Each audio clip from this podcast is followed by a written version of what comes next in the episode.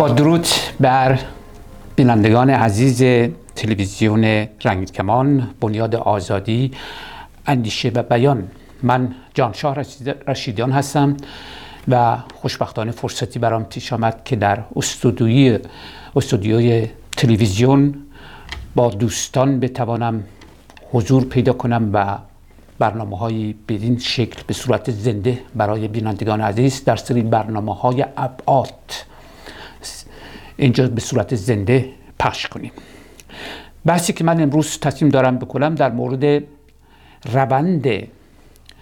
دورانی به نام رنسانس روشنگری و تحولات بسیار وسیعی در غرب بود که متاسفانه کشورهای اسلام زده از جمله ایران از آنان محروم بودند و نتیجه به جای منتهی شد که ما دارای حکومتی مانند حکومت اسلامی شدیم که امروز متاسفانه در چل سال گذشته ما شاهد تمام مردابی هستیم که تعفن آن امروز نه تنها ایران بلکه منطقه را هم دارد فرا می‌گیرد. دورانی که به نام رنسانس و یا باز زنده شدن یک جامعه پویا و دینامیک مطرح است. در واقع از اوایل قرن 14 در ایتالیا شروع شد. بعد نیست اشاره کنم که ایتالیا هم شرایطی داشت مانند زمان حال ایران یعنی مذهب مسیحیت با تمام تحجر با تمام دوم ها اونجا حضور فعالی داشت و این شاید یک انگیزه بود برای جامعه ایتالیا تا بتواند خود را از این تحجر و هایی که سنگینی می کرد بر جامعه اون زمان ایتالیا رها کند به همین جهت خواستار هایی در جهت پیشبرد امر لعیسیت سکولاریسم آزادی های فردی و اجتماعی و تحولات وسیعی در سطح هنر صنعت ادبیات سیاست و غیره بود که نتیجه اون البته تا اواسط قرن 19 همچنین ما شاهد تحولات وسیعی هستیم که از دوران رنسانس شروع شد و خصوصا در قرون بعد با انسانگرایی یا هومانیسم ترکیب شد که توانست ابعاد بیشتری در مسائل اجتماعی و سیاسی و حقوقی به جا بگذارد که ما امروز نتایج آن را کم و بیش می‌بینیم. اینکه این نتایج امروز ایدال هستند مسلما برای هر انسانی که به تکامل اجتماعی عقیده داره خب جواب منفی هست. ولی اونچه که مورد اعتماد ما هست به عنوان انسانی که به تکامل اجتماعی و اصولا تکامل در هر حوزه اعتقاد داریم معتقدیم که از نظر نسبی پیشرفت های بسیاری حاصل شده و ما در آینده هم اگر هنوز مشکلاتی مثلا در دموکراسی داریم و یا مشکلاتی اصولا در سطوح مختلف اجتماعی فرهنگی حقوقی و غیره هست امیدواریم که این در پروسه تکامل خود بتوانند مشکلات را برطرف کنند و ایدئال هایی را که شاید انسان های آینده هم در نظر دارند بتوانند جانشین آنها کنند. دورانی که من امروز صحبت می کنم در واقع همون دورانی بود که ما در فرانسه به نام دوران لومیر نامیدیم و ما حتی یک قرنی داشتیم به نام قرن لومیر که در اونجا ما تمام امکانات رو داشتیم که بتوانیم مثلا یک جامعه آزاد داشته باشیم که از حکومت های استبدادی و نفوذ اشرافیت ارتجاعی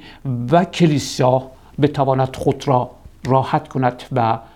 روال زندگی را شروع کند که بر اساس لعیسیته در فرانسه وجود آمد که در 1905 دقیقا وارد اون مرحله شد که بعدها در سه دوره از قانون اساسی فرانسه یعنی در قانون اساسی سوم و چهارم و پنجم توانست خود را منطبق با شرایطی کند که نیاز جامعه بود. چرا که لایسیته از نظر اسپینوزا یک نوع سکولاریزم پویا هست که خب را با تکامل منطبق می کند و نمی‌گذارد مذهب که میل نفوذ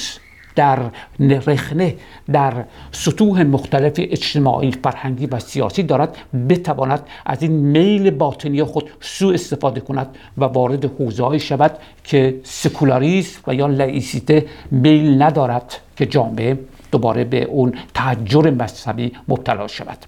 به همین دلیل هم هست که ما در کشورهایی مثل مثلا فرانسه که ما امروز از لایسیته نام می‌بریم شرایط طوری است که خیلی زود مثلا در سالهای 2004 2014 توانستند نفوذ اسلامیسم را در سطح دانشگاه ها یا مدارس متوقف کنند چیزی که ما به نام حجاب اسلامی مینامیم در فرانسه در 2014 در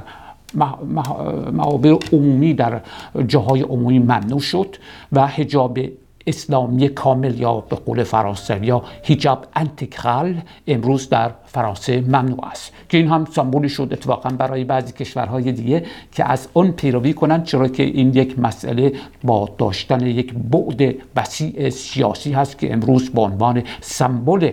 و یا صلیب شکستی اسلام سیاسی شناخته می شود با اون تصوری که از حجاب به عنوان یک سنت وجود وجود داشت. امروز در واقع به یک سمبل سیاسی مذهبی تبدیل شده است و لذا از اون به یک نحوی هم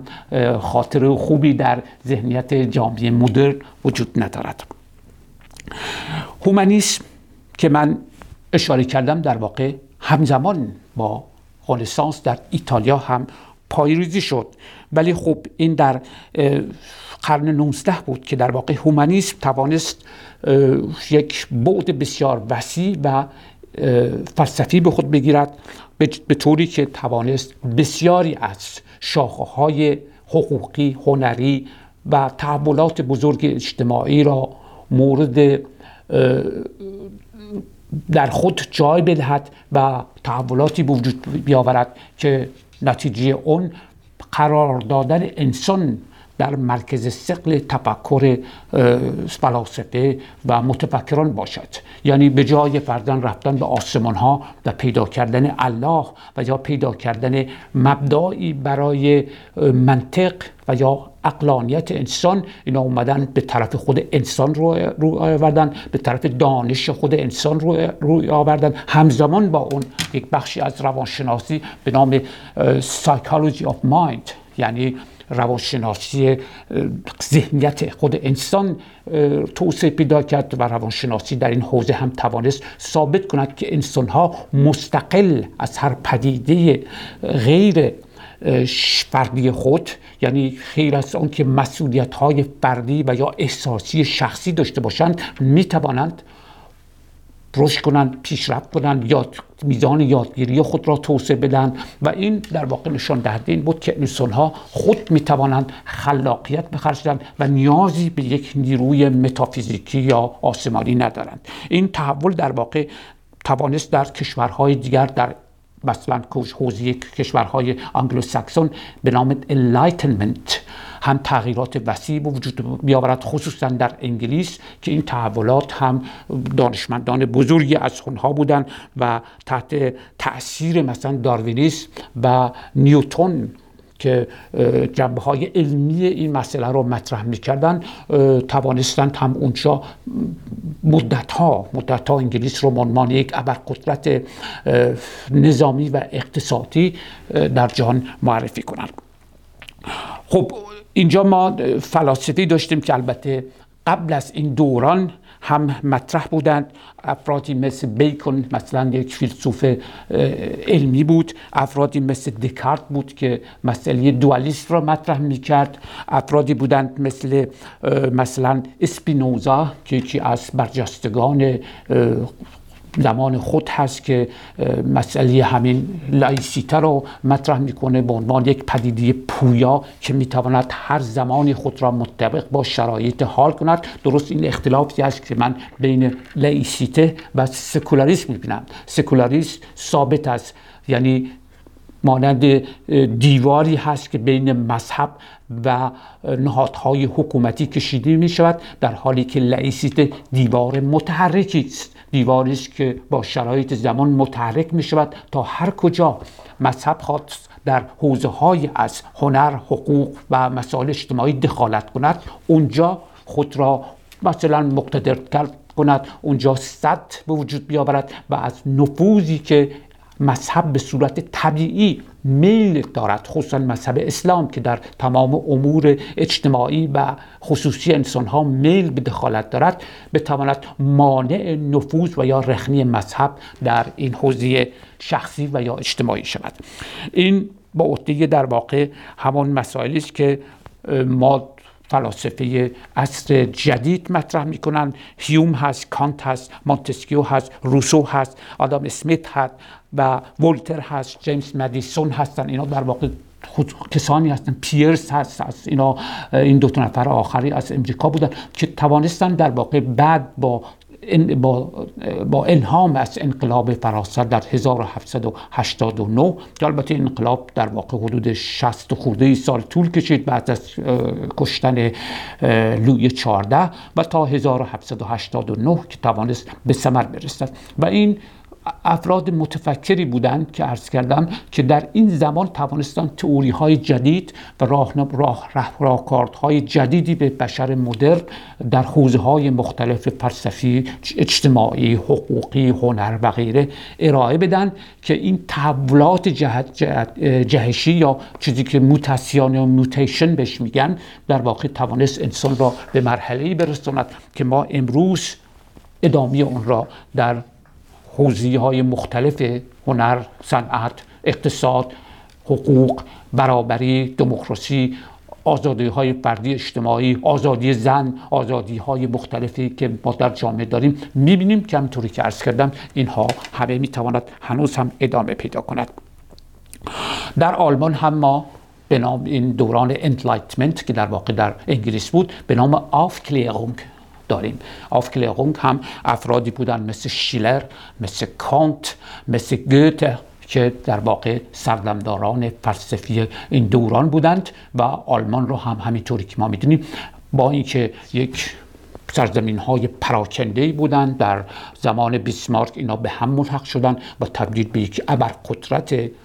اقتصادی شد که ما امروز اینها را می‌بینیم تمام این مزایایی که این کشورها تونستن به دست بیارن به خاطر همین بود که اینها از اون بعد مذهبی فاصله گرفتند و توانستند از شاهان مستبد از یک طبقه مرتجع اشرافیت و یا کلیسیا و یا اصولا هر مذهبی فاصله بگیرند و به چیزی که به نام غسیونالیته نامیده می شود یعنی خردگرایی را جانشین اون توهمات مذهبی و ایدالیستی بکنن. این اتفاقات در کشورهای اسلام زده صورت نگرفت چون اسلام خود مانع و صدی در برابر نفوذ خردگرایی در فرهنگ و میارهای اجتماعی چنین کشورهایی شد. نتیجه اون به جایی رسید که مثلا در ایران در زمانی که این دوران رنسانس و دگرگونی ها و تحولات بسیار وسیعی در حال تکوین بود ما دارای دورانی بودیم که شاهد رکود و حتی سقوط قهقرایی به دوران تحجر بودیم و اون از زمان صفویه و در زمان قاجار به اوج خود رسید و سرانجام اون هم می‌توان گفت یک شرایط فرهنگی اجتماعی پدید آورد که به حکومت جهل و جنایت اسلامی منتهی شد.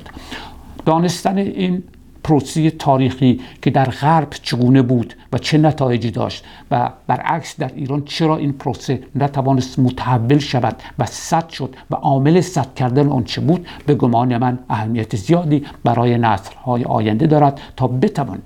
تصمیمات جدی را کسانی که می‌خواهند این مردم را راهنمایی کنند هم به آنها بدهند. یعنی توهم زدایی بشود مردم را به آزادی های فردی سیاسی اجتماعی اونطوری که تجربی تاریخ به ما نشان داده است آگاه کنند. بی جهت به دنبال ایدال های متوهم و دنیاهای فرعی خود نروند بلکه اون چیزی که در عمل نتایج مثبتی داشته است صرف نظر از اینکه اون ایدئولوژی و یا مذهب و یا مسلک آنها پذیرای آن هست یا نیست اون را به عنوان نمونه های بارز تجربه شده به نسل های ما تقدیم کنند. خیلی متشکرم از دوستان بیننده تلویزیون رنگ کمان بنیاد آزادی اندیشه و بیان و خوشحالم که این برنامه را به صورت زنده تقدیم شما می نمایم با درود بر شما تا فرصت دیگر.